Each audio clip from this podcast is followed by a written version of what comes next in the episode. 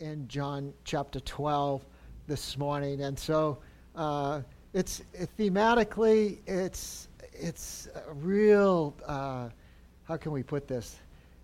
It, it's a real piece of depth that, that John presents to us because John deals with uh, the question that we all have in our heart why, why are some people uh, that we love so much and have shared faith with for so long, uh, why don't they come uh, to faith in Jesus Christ? And so John grapples with it uh, in the context of Jesus' ministry coming to a close and, and the signs, but that's our teaching. So let's pray together and, and then we'll begin in uh, John uh, chapter 12, uh, v- verse 36. Let's pray together.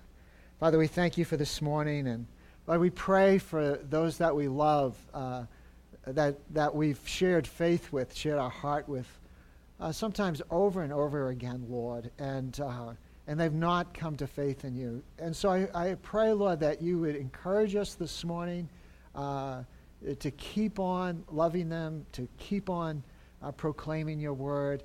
And, and Lord, that you would give us faith and hope in our hearts to see them come to know Christ as their Lord and Savior.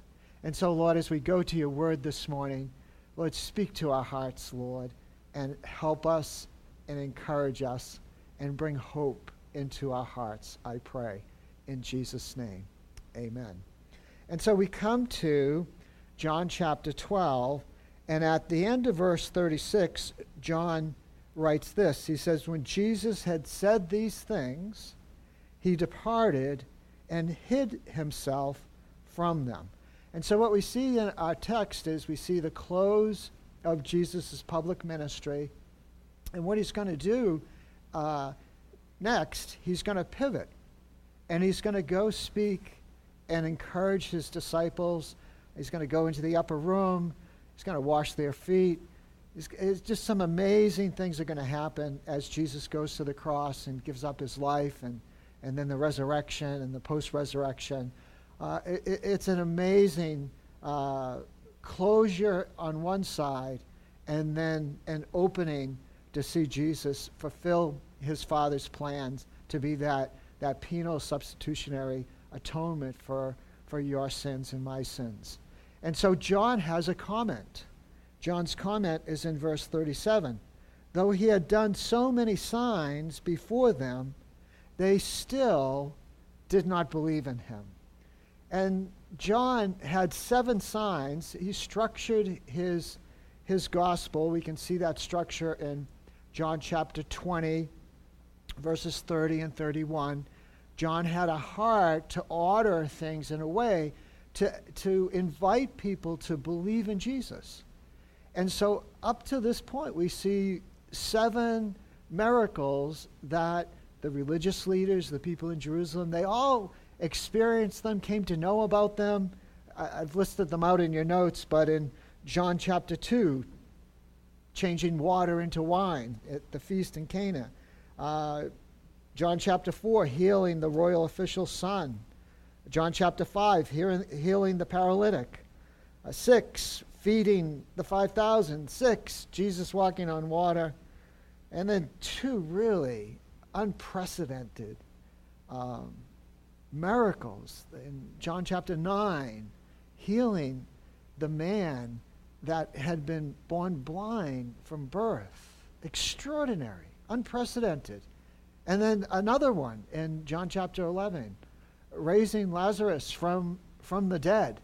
And yet, John's witness for all these um, signs that pointed to Jesus as Messiah, as Lord, as having all authority and power over all things, all these signs, there was still a great many people that, that didn't believe in Jesus. And so John began, uh, even from John chapter 1, uh, verse 11, it, John says this Jesus came to his own, and his own people did not receive him. But to all who received him and believed in his name, he gave the right to become the children of God. And so from the very beginning, you see this tension in John that the Word of God is going out, the signs and wonders are happening, and some will believe and some will not. And so John addresses that question, and he does it in a pretty unique way. What he does is he looks back 700 years to the prophet Isaiah, and he says to the people that have this question, like, why didn't God's people, why didn't they believe in God the Father sending Jesus as Messiah? Come to the text with me. You'll see the references that John makes out of Isaiah 53 1 and Isaiah 6:10. So we're in verse 37. It says, Though he had done so many signs before them, they still do not believe in him. So that the words spoken by the prophet Isaiah might be f- fulfilled Lord, who has believed what he has heard from us? And to whom has the arm of the Lord been revealed? Verse 39. Therefore, they could not believe, for again I, Isaiah said, verse 40, He has blinded their eyes and hardened their heart, lest they see with their eyes and understand with their heart and turn, and I would heal them. Now, that seems difficult. God hardening their eyes. But I think if we were to go to Romans chapter 9, Romans chapter 10, and Romans chapter 11, the great theologian of the church, the Apostle Paul, he deals with the complexity of God's sovereignty. He deals with uh, the complexity of God wooing. He deals with the complexity of God is sovereign and all powerful and ex- executes his purposes, yet man is still responsible. He's not off the hook. And Paul goes on to say that we're still responsible to proclaim the gospel even to people that seemingly have rejected the gospel. Uh, come briefly with me to Romans chapter 9 uh, this morning, and you can see the, how, how well the Apostle Paul uh, deals with these, say, difficult uh, difficult topics. So come with me to Romans chapter 9. And what we're going to see in Romans chapter 9, verse 1, we see this. We see Paul being transparent about his desire for his countrymen to come to faith in Christ, just like you and I uh, uh pray for our relatives, our moms, our dads, our, our uh, sisters, and our brothers, and our uncles, and our aunts and the people that we love that they would come to faith in Christ. And that desire is, is of God. Look at Romans chapter 9. Look, look at how Paul puts it. I am speaking the truth in Christ. I am not lying. My conscience bears me witness in the Holy Spirit that I have a great sorrow and unceasing anguish of my heart. For I, w- uh, for I could wish that I myself were accursed and cut off from Christ for the sake of my brothers, my kinsmen, according to the flesh. And so you see that, that passionate heart of the Apostle Paul towards those, his kinsmen, that have not accepted Christ. And what he does, he gives us an understanding that God is sovereign, he has his purposes, he's executing his plans, and out of the rejection that the Jews had, of rejecting the gospel, out of that rejection comes forth the gospel to the Gentiles. Take a look at Romans chapter 10, and we could look at 9 and 10, because even though that's all true, that even if the Lord's purposes was for, and is and was for, for Israel to reject the Messiah so that the gospel could go to the Gentiles, it doesn't relieve any personal responsibility to seek God, to accept God, nor does it relieve any uh, responsibility from you and I not to share the gospel. Uh, uh, Romans chapter 10 says it much better uh, than, than I can. It says, well, we can start in verse 8 of 10. But what does it say? The word is near you, in your mouth and in your heart. That is the word of faith that we proclaim. Verse 9. Because if you confess with your mouth that Jesus is Lord and believe in your heart that God raised him to the dead, you will be saved. Verse 10. For with the heart one believes and is justified, and with the mouth one confesses and is saved. For the scripture says, Everyone who believes in him will not be put to shame. And so Paul's crafting this uh, his theology that helps us to understand that absolutely God is sovereign. His out of his plans, Israel rejected the Messiah. It opened up the way for the Gentiles to receive the gospel. But even in the context of that, every single person is responsible for what they hear and responsible before a just and holy God to respond to that.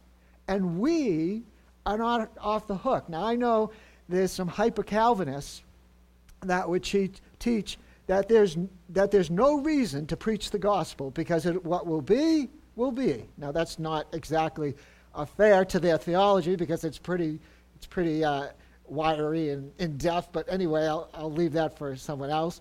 But Paul comes at it and says, Oh, no, that's not true. Come, come to verse 12. For there is no distinction between Jew and Greek, but the same Lord is Lord of all bestowing on the riches on all who call him and call on him. For everyone who calls on the name of the Lord will be saved. And how then will they call on him in whom they have not believed? And then Paul goes on talking about Isaiah and uh, blessed are those that, blessed are the feet of those that come and proclaim the good news. And that's our job. And so come back to John chapter 12 with me. John deals with a very hard question. He says, Look, they had all these signs, but they've rejected the Messiah. And what we're going to find out is that even though that rejection happened, God's purposes were executed. The Gentiles get to hear the gospel. And some of those Jews, that remnant that's in that mass of people, they respond, such as Joseph of Arimathea or Nicodemus. Come back to the text with me. We'll take a look verse 41. Isaiah said these things because he saw his glory and spoke of him. What? Who did Isaiah see? He saw Jesus and his glory. And John affirms the connection that Jesus is that Messiah that Isaiah saw high and lifted up and his train filled the temple. Jesus is that mighty counselor. Jesus is that Prince of Peace. Jesus is the Savior, the suffering servant that we see in the servant Psalms of Isaiah, in particular, Isaiah 53. And John makes a remarkable statement, the same statement that we go on and, and we can see in John chapter 8, verse 56, where, where Abraham saw Jesus and rejoiced. And so there's a great truth here in the sense of where in the Bible does Jesus or does it point to Jesus as God, Jesus as Messiah? Well, this is one of many good proof text. Verse 42. Nevertheless, and I love these I love I love these connectives. Nevertheless, or but nevertheless, the gospel went out and captured the hearts of a remnant of Jews. Just like in our day, as we're faithful and understanding that God is sovereign, nothing will thwart his purposes. Yet, in the context of that, he calls you and I to proclaim his gospel message, and he, God, in his justice, requires those that have heard it to respond. And if they don't respond, they have, they have judged uh, themselves. And so, back to the text. Here we are. Nevertheless, many even of the authorities believed in Jesus. But for fear of the Pharisees, they did not confess it, so that they would not be put out of the synagogue. For they loved the glory that comes from man more than the glory that comes from God. And so John is describing a very difficult situation where the early church had questions like, why didn't they believe? Why didn't they see? Why didn't they respond? Why were they so fearful when you see the disciples going forth into all the known world and giving up their life and uh, for the gospel? They were just asking why, the same way we ask, well, why isn't my, my dad or my mom or, or my aunt or my uncle? Well, I mean, I've shared my faith with them. My encouragement to you is never give up. Never stop sharing the gospel. Never stop loving people because you never know what God will do with the next announcement, the next proclamation that comes into their heart. John takes the last few verses of John chapter 12 and he exalts Jesus. He exalts Jesus. He tells us in summary fashion who he is. It's a great, not only are the seven miracles, the seven sign miracles in John, a great personal study, but these last verses are rich for a, your daily devotion to take each one and reflect on it, on it and what does it mean to you. Take a look at the verses with me, verse 44 through the end of the chapter. It says this that, G- and Jesus cried out and said, Whoever believes in me believes not in me, but in him who sent me. And whoever sees him who sent me. I have come into the world as light so that whoever believes in me may not remain in darkness. If anyone hears my words and does not keep them, I do not judge him, for I did not come to judge the world, but to save the world. That's what we were just talking about, that, that when the word of God comes to people, it's not, it's not the Lord who judges them and, and, and is punitive towards them. It's their own lack of faith and belief. And John makes that clear. For I have not spoken on my own authority, but the Father who sent me, he has himself given me a commandment what to say and what to speak. And I know that his commandment is eternal life. What I say, therefore, I say as the Father has told me. And so when we look at these, in verses 44 and 45, Jesus claims complete equality to the Father. Jesus is God. Many pundits say, well, Jesus never claimed to be God. Verses 44 and 45. Need I say what we've already talked about Isaiah? Second affirmation that John brings us in verse 46 Jesus brings spiritual transformation to those that would step towards him. If you remember, before Jesus closed out his public ministry, what does he say to the people that have the questions? He says to the people that have questions, he says this to them. Come with me in John chapter 12. We looked at it last week. So Jesus said to them, So Jesus said to them, The light is among you for a little while longer. Walk while you have the light, lest darkness overtake you. The one who walks in darkness does not know where he is going. While you have the light, believe in the light that you may be transformed, so that you might become sons of light.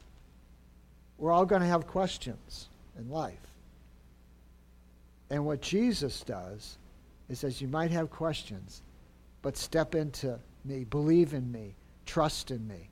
And he says, If you'll do that with all your questions, step into Jesus, he, through the power of his Holy Spirit, will transform your light and you will be a child of God. In verse 48, Jesus' words serve as judge to those who reject his offer of salvation. And finally, Jesus' message is one and the same with the Father. See the unity with Jesus and the Father and the Holy Spirit, the Trinitarian formula in the Scriptures. And this, the commandment is to believe in the Son and receive eternal life. To disobey is to reject the Son's message and receive eternal damnation. Verses 49 and 50. And so John deals with this age old question They've seen the signs, they've heard the proclamation, yet they've not believed. What is our response to that? Our response out of Romans chapter 10 is that we keep on loving them. We keep remembering that everyone, it's unqualified, unrestricted, everyone that calls upon the name of the Lord will be, will be saved. So, how are they going to hear? Except that you and I continue to be good representatives of the grace and mercy of God. That you and I to have a humble heart towards those that don't know Christ. That you and I, in our community of believers, reflect not pride and boisterous, uh, you know, attitudes, but we have a heart to serve and a heart to love people.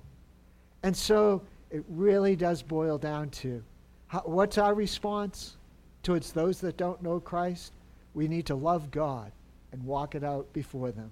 And we need to love them, accept them, forgive them, and be a community of believers as John has closed John, uh, John chapter 12, as John has closed John chapter 12, that we exalt Christ as individuals and as a community of believers. If you have a family member that doesn't know Christ, join with me in prayer right now as we lift them up to the Lord. Uh, just in, in your mind, just put that, put that name, put that face out before the Lord right now. And let us pray together. Let us join our hearts together in praying for those that don't know Him. And rather getting stuck in the why, let us do the work of the ministry that Paul models for us.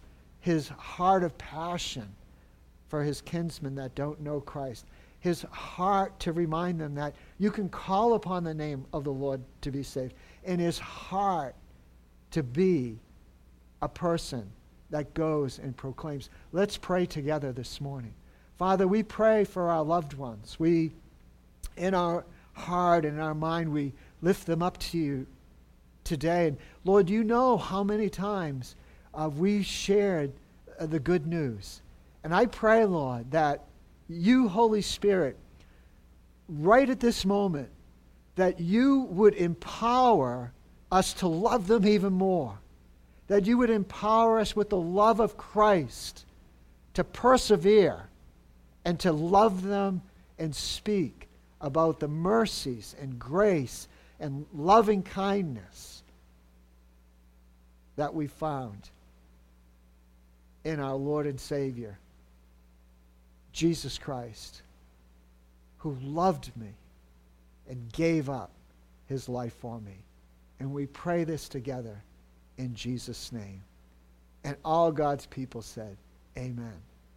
Well, we're going to close our service just like we do every single week and remembering Christ and breaking bread together as a community. And I know we're, we're separated right now. And so engage the community and the opportunities that God has given us. Like if you have a prayer request, could you give us a call? Because we'd be glad to pray for you. If you have a need, like you're like you can't get out of your house and you need someone to shovel your steps, hey, give us a call. Or we're out of food. Give us a call. Let us be a community that serves one another but that requires both sides of the coin to engage each other. You stepping out and taking a risk and giving us a chance to serve you, and then us being humble and having a heart to serve, meeting your need. And so as we go to the Lord's table, let us engage breaking bread together as a community of believers that love Jesus love God, and love people.